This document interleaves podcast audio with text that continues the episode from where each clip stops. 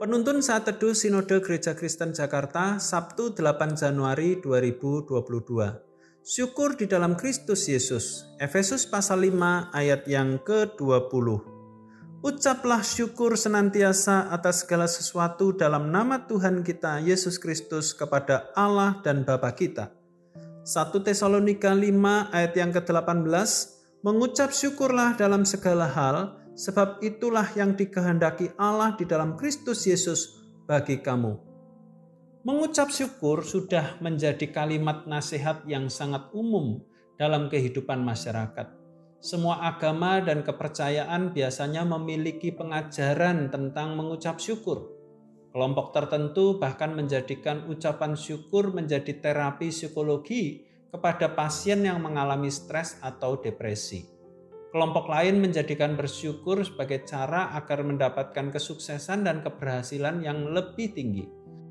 Lantas apa yang menjadikan ucapan syukur sebagai orang Kristen melebihi dari semua bentuk ucapan syukur dari kelompok dan kepercayaan itu?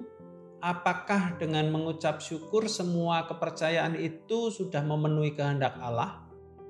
Pada kedua nas renungan hari ini, kedua bagian itu sama-sama membahas tentang mengucap syukur dalam segala situasi, kondisi, dan setiap waktu.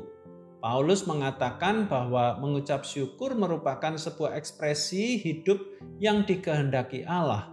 Tetapi ada satu hal yang seringkali dilewatkan oleh pembaca dalam merenungkan bagian ini, yaitu kalimat di dalam Kristus. Dalam bahasa Yunani, en Christo, ucapan syukur sebagai orang Kristen dan yang berkenan kepada Allah selalu dilakukan di dalam Kristus. Apa artinya? Pertama, iman Kristen percaya bahwa segala sesuatu diciptakan, ditopang, dan dipelihara oleh dan di dalam Kristus. Kolose satu ayat yang ke enam belas. Kedua, seluruh karya penebusan manusia berdosa terjadi di dalam Yesus Kristus. Roma tiga ayat yang ke dua puluh lima.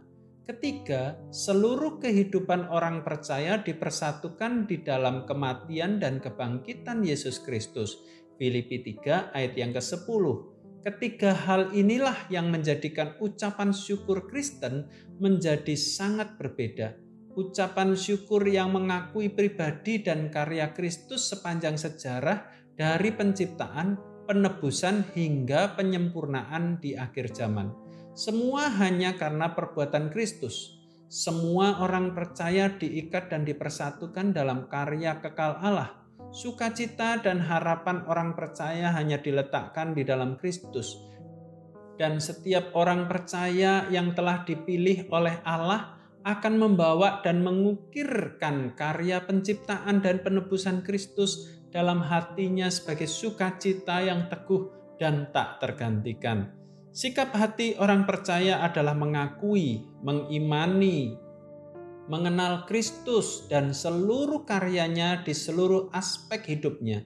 Sikap inilah yang menjadikan ucapan syukur orang percaya teguh dan tidak terganggu oleh situasi dan kondisi apapun, seperti perang, penyakit, kejahatan, penderitaan, dosa, bahkan kematian.